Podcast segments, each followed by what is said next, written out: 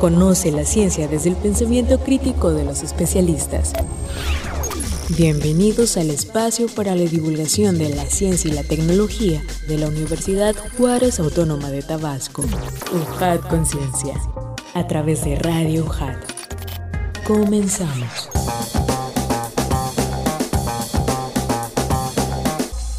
Hola amigos, ¿qué tal? Sean bienvenidos a un programa más de UJAT Conciencia. Están en Radio UJAT 107.3 FM Voz Universitaria y en internet en radio.ujat.mx. Sean bienvenidos a este programa y es que estamos transmitiendo desde Avenida Universidad Sin Número, zona de la cultura, Colonia Magisterial Villahermosa, Centro Tabasco.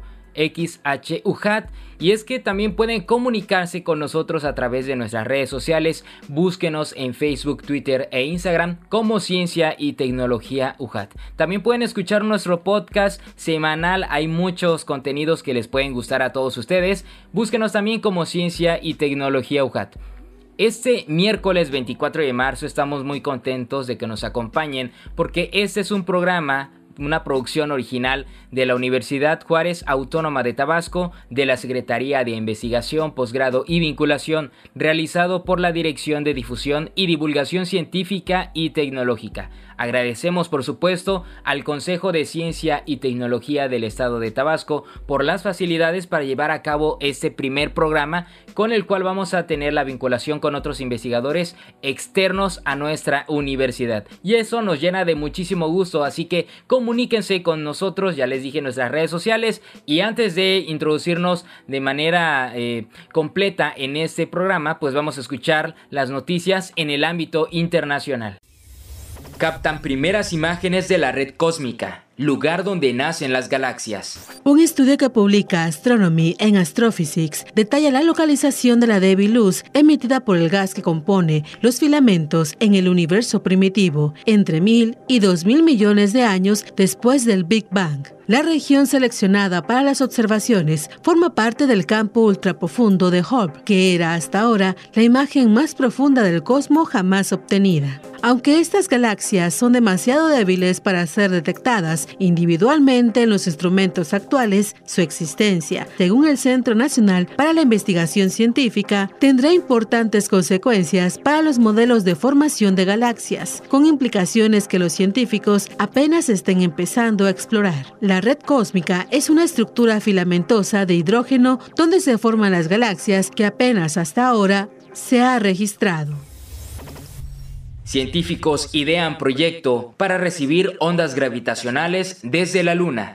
Un equipo internacional de científicos guiado por el Instituto Italiano del Gran Sasso ha propuesto a la Agencia Espacial Europea ESA y a la NASA la instalación de una antena en la superficie de la Luna para captar nuevas ondas gravitacionales. La idea, publicada en la revista Diario Astrofísico, es convertir la Luna en un medidor de este tipo de ondas, generadas en el tejido espacio-tiempo del universo por sucesos que crean masivas cantidades de energía como la explosión de una estrella. La nueva antena estaría ubicada en el polo sur del satélite natural terrestre y mediría sus vibraciones en caso de ser atravesado por una de estas ondas, lo que también serviría para estudiar la geología lunar y en caso de funcionar podría abrir nuevos escenarios para la astrofísica.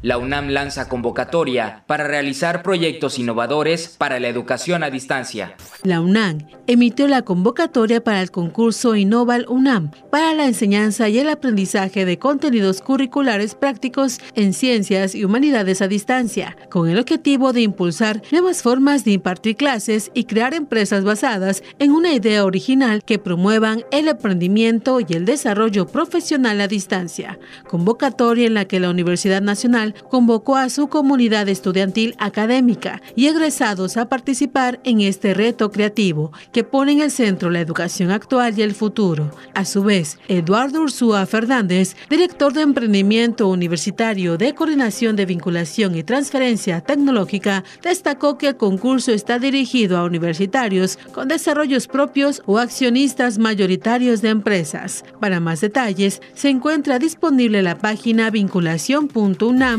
mx diagonal. Gracias por continuar con nosotros y ha llegado el momento de conocer aquellas fechas históricas que han marcado la historia científica, así que vamos a conocer las efemérides que hemos preparado. Efemérides científicas.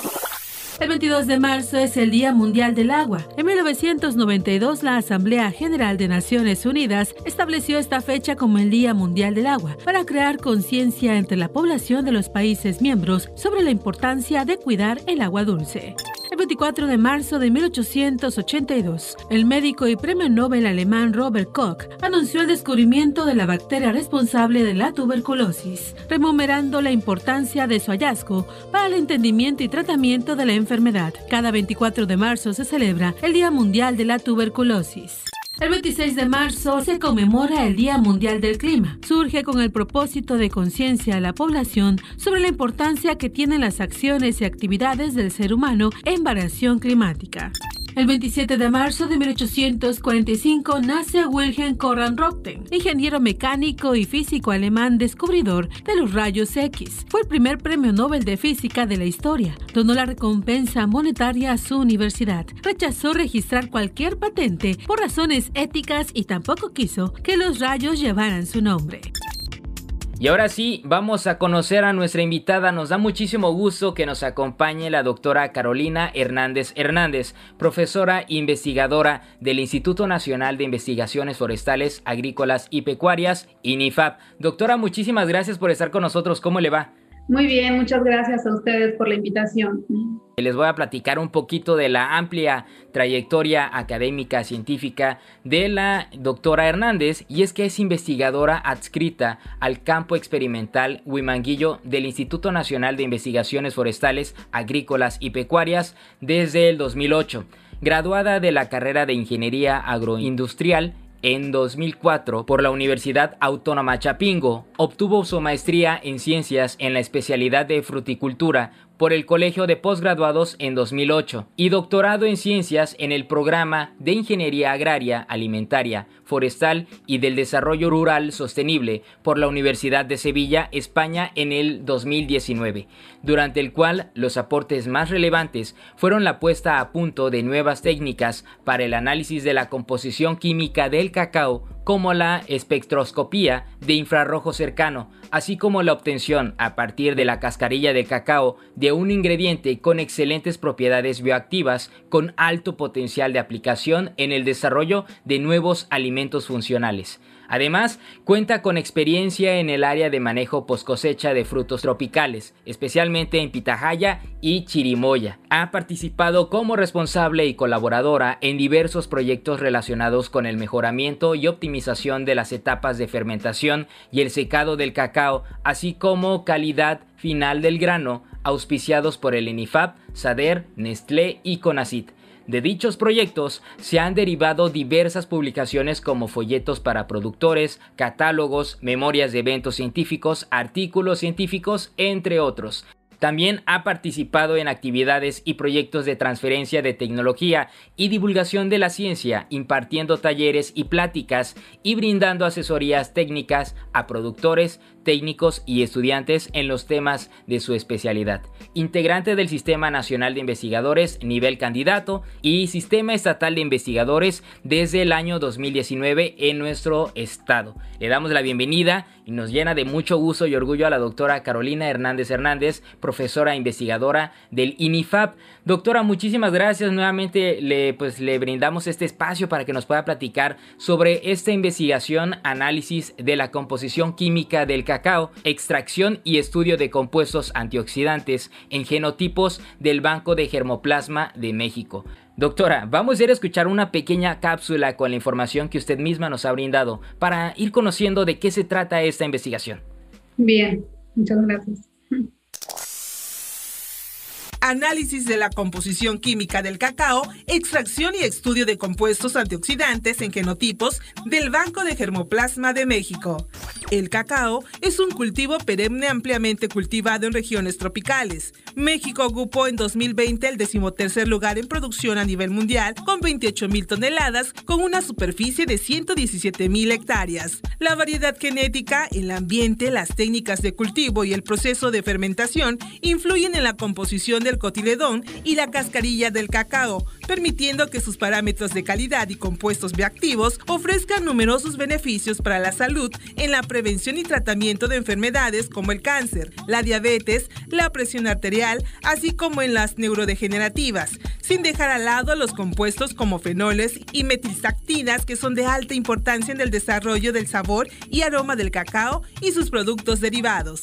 El objetivo principal de este trabajo ha sido poner a punto herramientas analíticas para la identificación, cuantificación y extracción de compuestos bioactivos en los componentes del grano de cacao fermentado y seco, a partir de la extracción de muestras de 62 genotipos de cacao establecidos en los campos experimentales del Banco de Germoplasma de Cacao de México, cosechas en el periodo del 2014 al 2016, analizando los contenidos en grasa y proteína, entre otros procesos para analizar las reacciones cuando son expuestos a diferentes condiciones, a través del uso de las tecnologías NIRS, una herramienta de análisis muy interesante para la revalorización del grano de cacao en la industria.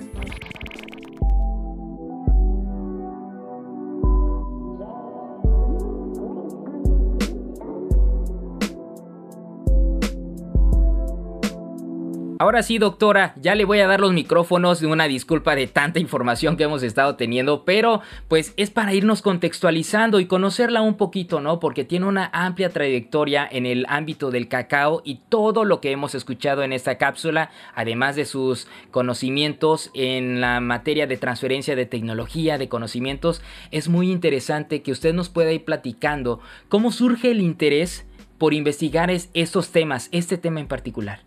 Eh, bueno, este tema es parte de mi tema de investigación que realicé eh, recientemente. Apenas en el año 2019 obtuve el grado de doctorado en ciencias, como ya lo comentaron, eh, con este tema de investigación, que fue yo desde el año 2008 que llegué aquí a, soy originaria de San Luis Potosí.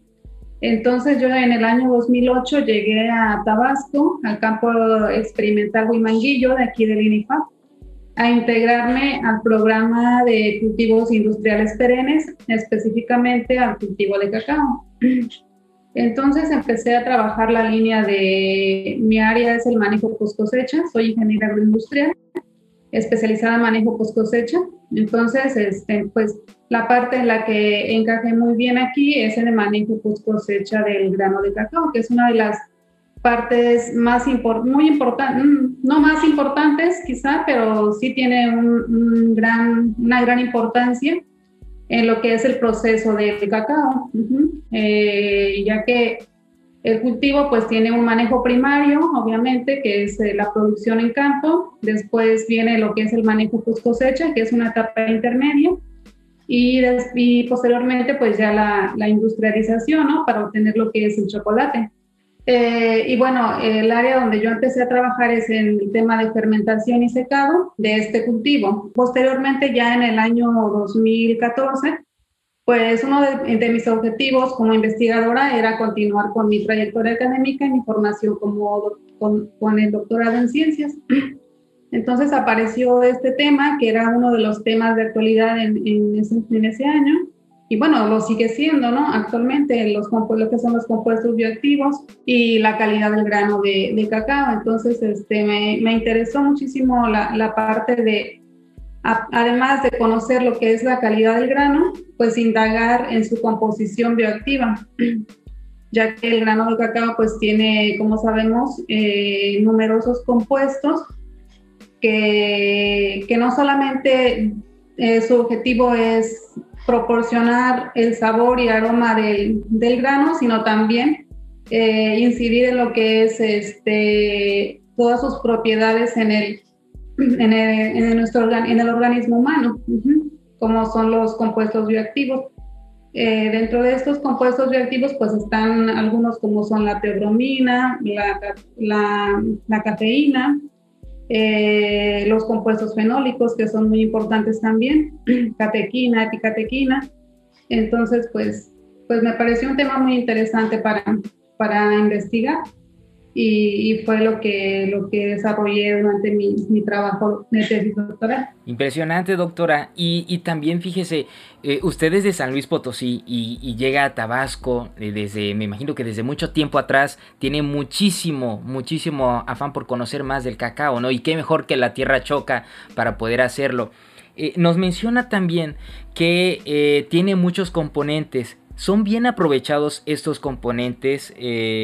En, Tabasco, en México, todos los componentes que usted nos estaba mencionando? Pues mira, aprovechados puede ser, estudiados no tanto, porque bueno, el chocolate siempre ha existido desde tiempos históricos eh, en, a nivel pues a nivel mundial, ¿no?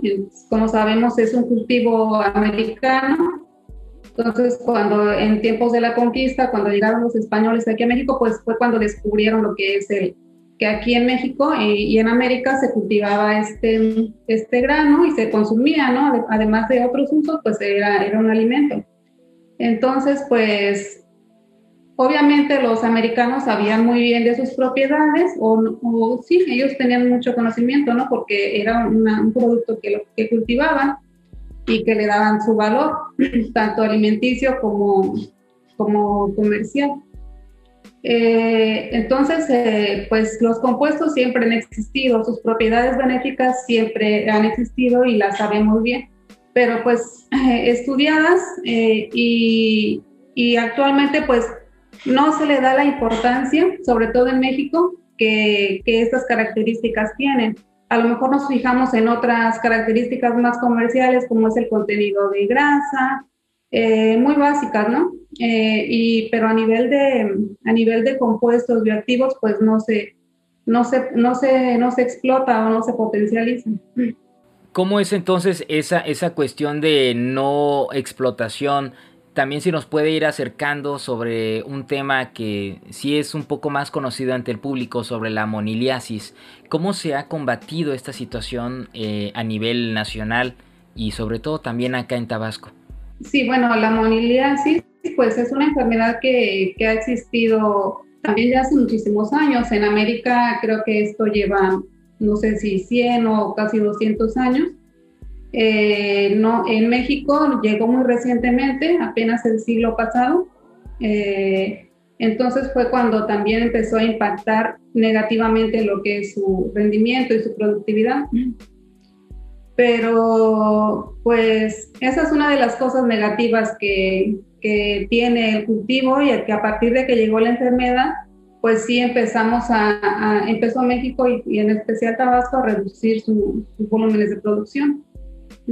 Pero pues la enfermedad, como digo, siempre ha existido. Lo que tenemos que, lo que creo que se tiene que hacer, y, siempre lo, lo, platicamos con los compañeros aquí del UNIFAP que también trabajan con este cultivo, pues es aprender a convivir con la enfermedad, a darle un buen manejo eh, a nivel de campo para que, para, este, pues en alguna manera, eh, reducir los efectos de, de, la, de la enfermedad.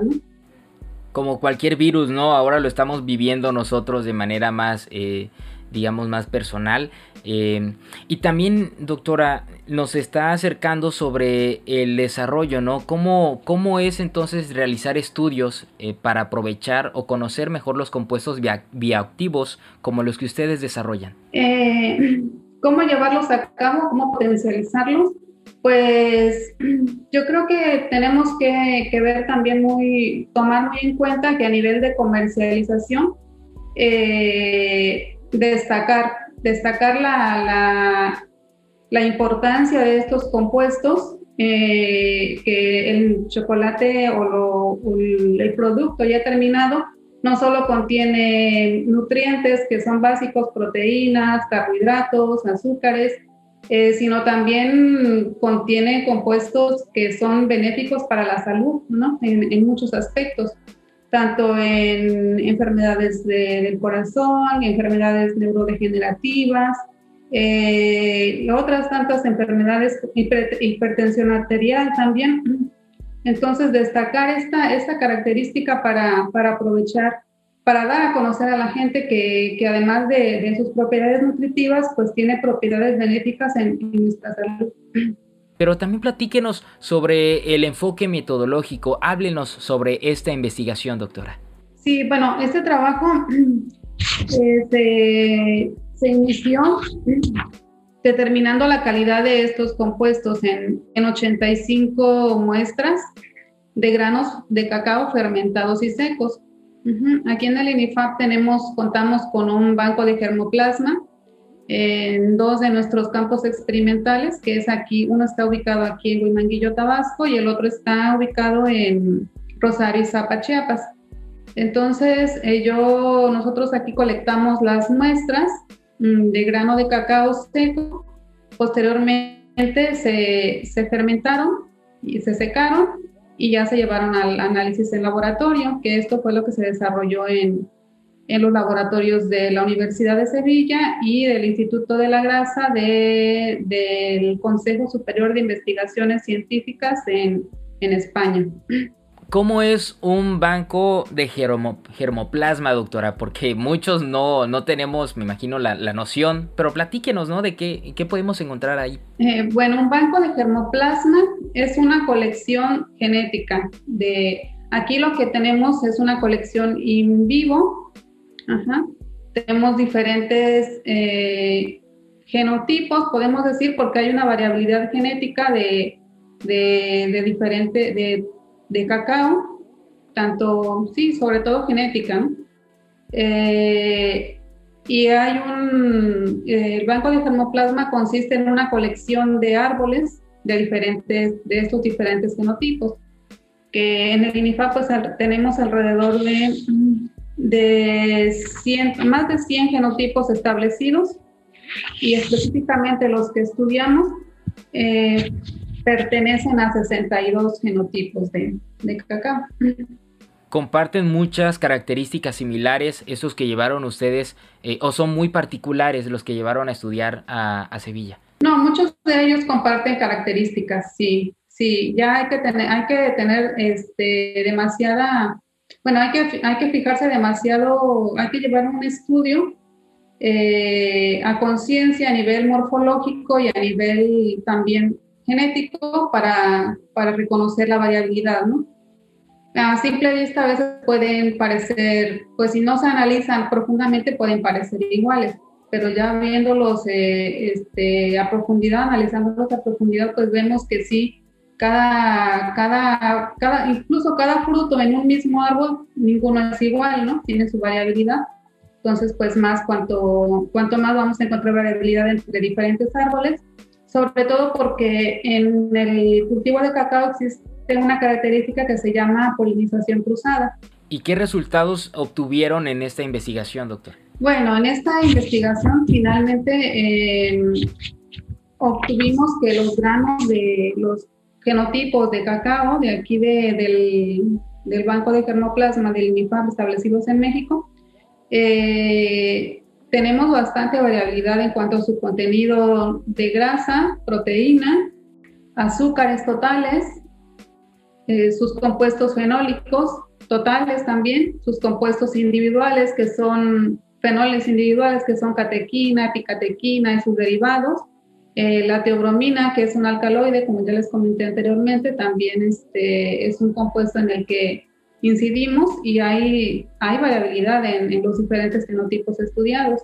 Y bueno, también una característica pues es eh, que, que, nos enfocamos mucho fue en eh, estudiar su capacidad antioxidante. Capacidad antioxidante en general, no, no se estudió específicamente de cada compuesto, sino de todos los compuestos en conjunto y pues también tenemos bastante variabilidad en esta, en esta característica en los genotipos estudiados en México.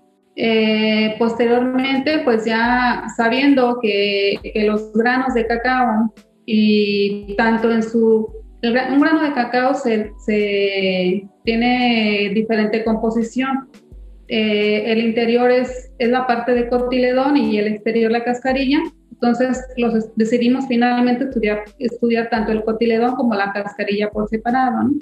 Entonces, este, vimos la cascarilla de cacao como un, un componente eh, con gran potencial de extracción de compuestos bioactivos también. Y la cascarilla normalmente para la industria es, una, es un residuo, es un, es un desecho. Entonces, pues decidimos eh, también este, explorar esta parte de la cascarilla y pues finalmente nos dimos cuenta que tenía la cascarilla bastantes cantidades de compuestos bioactivos, tanto azúcares, fenoles totales y alcaloides.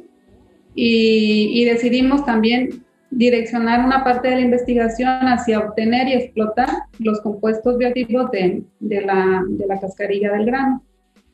De, esta parte, de esto fue donde obtuvimos el compuesto bioactivo, que puede ser, este, que bueno, con alto potencial de, de aplicaciones en diferentes alimentos, por, sus, por, por sus propiedades benéficas. Y ya han podido trabajar en el desarrollo de este de esta industria de este de esta tecnología doctora bueno, ahorita ah, finalmente lo tenemos, el ingrediente, cuando se terminó esta parte de la investigación, pues lo, logramos obtener y existe, pero no se ha desarrollado todavía a nivel, a nivel industrial, ni, o sea, existe a nivel de investigación y a nivel de, de producto encontrado en la investigación, pero no se ha explotado, digamos, a nivel comercial. ¿Qué evolución han podido visualizar en, en, esta etapa, en este, sí, en los resultados que han encontrado en este, en este proceso que usted nos comenta? Bueno, uno de los resultados eh, relevantes de, de, esta parte fue que este compuesto, estos compuestos bioactivos o este ingrediente bioactivo obtenido a partir de la cascarilla tiene propiedades antioxidantes eh, en un alimento. También como aumentar su vida de naquel, eh, retrasar su, oxidación. Entonces, pues este es, un, es una de las, de las características que, en las que tiene alto potencial de aplicación en la industria, de, en la industria alimenticia. ¿Cómo se han podido ustedes eh, apoyar con otras instituciones para poder, eh, o, bueno, ¿qué, qué, continúa en este, en ese camino para desarrollar pues el siguiente paso ¿no? de, de esta investigación, doctora? Pues sobre todo aquí en Tabasco yo pienso que sí hacer colaboraciones en conjunto con otras universidades u otras instituciones que tenemos, bueno, también una gran diversidad en el estado eh, ya que pues aquí en el, en el campo experimental pues tenemos el material genético, tenemos eh, pues a lo mejor cierta infraestructura para llevar la parte mm, intermedia del proceso, que es la fermentación y el secado. Pero luego a nivel de análisis, pues sí carecemos de, de, de equipo, sobre todo, para llevar a cabo la, los estudios más, más detallados en cuestiones de de compuestos bioactivos y capacidad antioxidante y otras, y otras propiedades del grano.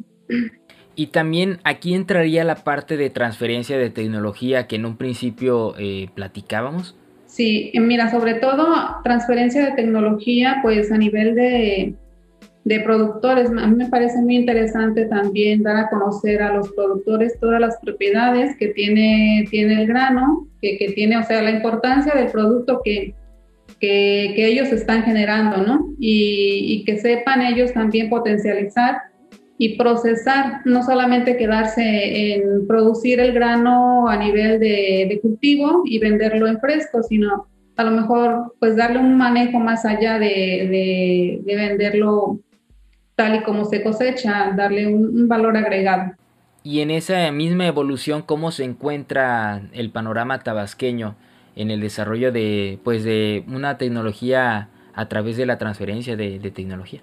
Pues hace falta, sí hace falta enfocar, enfocarse en ese tipo de, de cuestiones, sobre todo porque el año pasado, en 2019, empezamos nosotros a trabajar en un programa de desarrollo eh, de transferencia de tecnología, se llama ProDeter.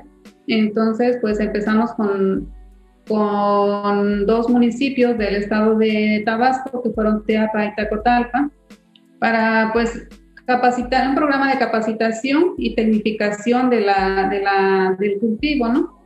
Pero pues ya después con las cuestiones de la pandemia y pues también un poquito otras, uh, otras razones, pues se quedó en, terminamos la primera parte del trabajo, pero pues ya no se pudo seguir desarrollando, continuando con, con, el, con, el, con el proyecto. Pero sí, pues considero que ojalá que las condiciones de, de, no solo de Tabasco, sino a nivel nacional y mundial, pues mejoren por cuestiones de la pandemia y podamos y, pueda seguir, este, seguirse enfocando en estas cuestiones de transferencia, tecnología y desarrollo, tecnificación de, tecnificación de huertas a nivel estatal. Chispas científicas. El estudio de la extracción con agua, con diferentes condiciones de tiempo y temperatura, ha permitido identificar la extracción a 170 grados Celsius durante 30 minutos como el más efectivo y desarrollar un método para la obtención de un extracto rico en compuestos bioactivos a nivel industrial. Este tratamiento se aplicó a un lote de cascarilla suministrado por una industria con la finalidad de obtener el extracto con y sin ser posteriormente encapsulado con maltodextrina, el cual se adicionó a un alimento elaborado a partir de una mezcla de agua, aceite, azúcar y goma jantana. Por otro lado, el uso de la tecnología NIRS es cada vez más utilizada en los laboratorios y en la industria agroalimentaria por sus novedosas ventajas, como la rapidez y bajo coste del análisis, fácil manejo y escasa o nula preparación de la muestra. Permite además analizar simultáneamente múltiples constituyentes de una misma muestra y es una técnica no destructiva, limpia y respetuosa con el medio ambiente. En concreto, se han estudiado y comparado las correlaciones de los diferentes datos de laboratorio obtenidos en colitedón y en cascarilla con los espectros recogidos previamente en un equipo FOS-NIR System 6500 en diferentes tipos de muestras. Grano intacto, grano sin cascarilla, colitedón, colitedón molido y cascarilla intacta. Los modelos de calibración obtenidos para el estudio de la composición del colitedón a partir de los espectros de grano sin cascarilla y colitedón molido han dado mejores resultados que los obtenidos a partir de grano intacto. No obstante, los resultados permiten deducir el potencial de la tecnología NIRS para la clasificación rápida de granos intactos de cacao según el contenido de la cascarilla y los contenidos de la proteína, y compuestos bioactivos como la teobromina, azúcares totales, fenoles totales, catequina y derivados de epicatequina. En la cascarilla, los contenidos en fenoles totales, azúcares totales y teobromina se pueden predecir con elevado grado de exactitud, no solo a partir de los espectros de la cascarilla, sino también de los espectros de grano Muchas gracias por continuar con nosotros, auditorio. Esto es UJAT Conciencia a través de Radio UJAT 107.3 FM Voz Universitaria. Soy Adrián de Dios y qué gusto que sigan con nosotros. Seguimos platicando con la doctora Carolina Hernández Hernández, profesora investigadora del Instituto Nacional de Investigaciones Forestales, Agrícolas y Pecuarias, con el estudio análisis de la composición química del cacao extracción y estudio de compuestos antioxidantes en genotipos del Banco de Germoplasma de México. Doctora, pues estamos llegando ya al bloque final del programa y también eh, algo que escuchábamos al inicio es que usted ha realizado divulgación científica sobre estos temas y, puede platicarnos cómo es el desarrollo de, sus, de, sus, talleres, qué funcionalidad tiene para el desarrollo de su investigación, de su desarrollo profesional académico. Bueno, pues una de las partes muy importantes eh, de mi quehacer como investigadora eh, es eh, realizar y también objetivos de la institución, ¿no? Cualquiera que, cualquier compañero que se precie de ser, tener un puesto de investigación, pues una de las partes más importantes es difundir lo, que, lo que nosotros generamos, ¿no? Entonces, pues para cumplir con este, este objetivo, pues eh, llevamos a cabo talleres, cursos, talleres a productores, a técnicos, extensionistas, eh, realizamos pláticas a estudiantes también, mm, llevamos a cabo eh, congresos, específicamente el INIFAP cada año realiza una reunión científica a nivel estatal y que pues cada vez cobra más importancia, ya que no solo reúne investigadores de, del estado de Tabasco, sino también investigadores nacionales e internacionales. Entonces, pues esta es una de las actividades, de los eventos que más importantes que realizamos a nivel de campo experimental y donde todos tenemos la oportunidad de difundir nuestros resultados de investigación. Y bueno, también pues no solo quedarnos a eh, difundir estos resultados a nivel estatal, sino también a nivel en otros congresos a nivel nacional, a nivel internacional, eh, publicar en, revistas de difusión técnica, en revistas de, difusión de, investigación científica, ¿no? artículos científicos, etcétera. Y usted que ha tenido esa oportunidad de estar en panoramas internacionales, ¿Cómo es eh, el, recibimiento del cacao mexicano, del cacao tabasqueño? En un principio nos platicaba eh, de manera muy rápida que es muy bien visto, pero platíquenos un poquito más al respecto, ¿no? Pues a nivel internacional tengo algún conocimiento de que pues el cacao de, aquí de Tabasco, específicamente un, este, algunas variedades de, de productores cultivados aquí en, en el estado pues han participado en concursos a nivel, eh, a nivel internacional, en, en, salones del chocolate en Francia, en Estados Unidos, y con muy buenos resultados y muy buena aceptación, ¿no? Incluso han ganado concursos. Eh, entonces, pues es eh, el grano de cacao y la calidad que se obtiene aquí en el estado, pues es realmente susceptible de mejorar, obviamente, pero también está muy bien colocado en, a nivel internacional. Eh, a lo mejor sí hace falta un poquito más eh, impulsar este tipo de, actividades en los productores para que se animen a, participar en estos concursos o difundir igual eh, que existen este tipo de, eventos a nivel nacional y a nivel internacional para seguir difundiendo nuestro, nuestro producto. Tecnología, investigación, vinculación con los productores del campo, pero ¿qué nos falta a nosotros como sociedad, como tabasqueños, para mm, el mejor aprovechamiento del, cacao, de este cultivo tan importante? O como mexicanos, doctora. Llevar eh, el, grano de cacao y darle el, valor que realmente se merece, impulsar esta parte de, marcas, de, de comercialización, de, destacar su calidad y sus propiedades, ¿no? Eh, compararlo a nivel eh, con los granos de cacao obtenidos a nivel nacional, a nivel internacional, que, que, que puede, dar a conocer que podemos, que podemos competir, que se puede competir, que la calidad del grano de, que se obtiene aquí en el estado es realmente eh, de buena calidad y a lo mejor sí un poquito capacitar, incidir también en la capacitación hacia los productores para darles a conocer eh, la importancia que tiene de obtener un grano de buena calidad, no solo en cantidad, sino en calidad.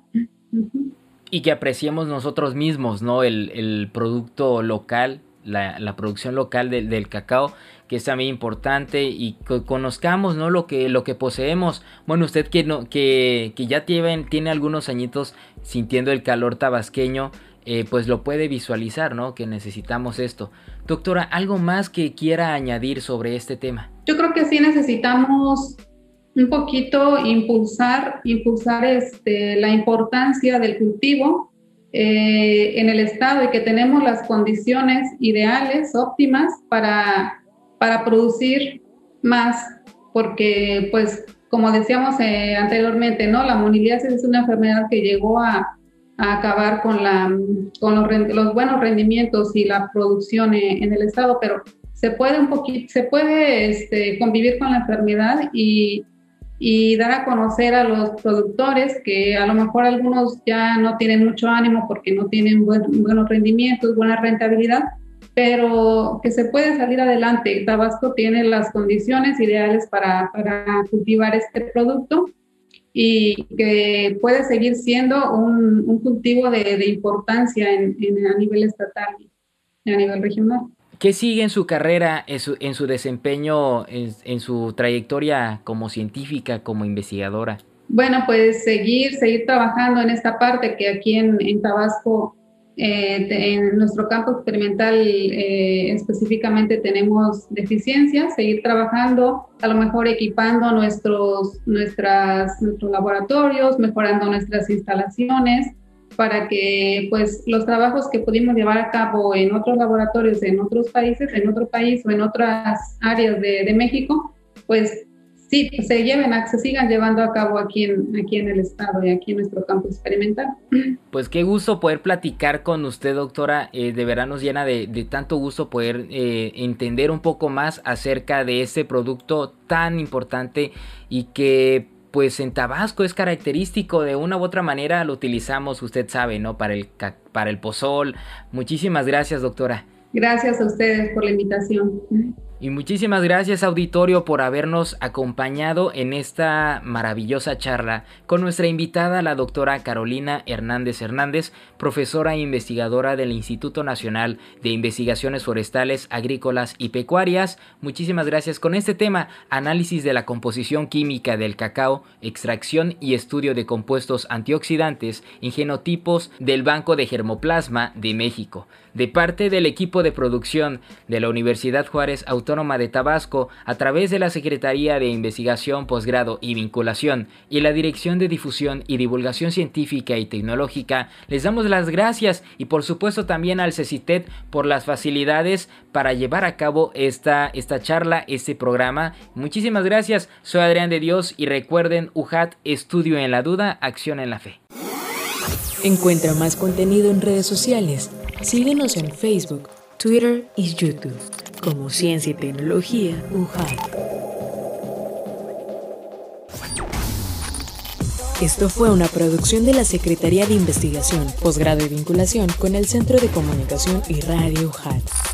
Los esperamos en la siguiente emisión en UJAT Conciencia.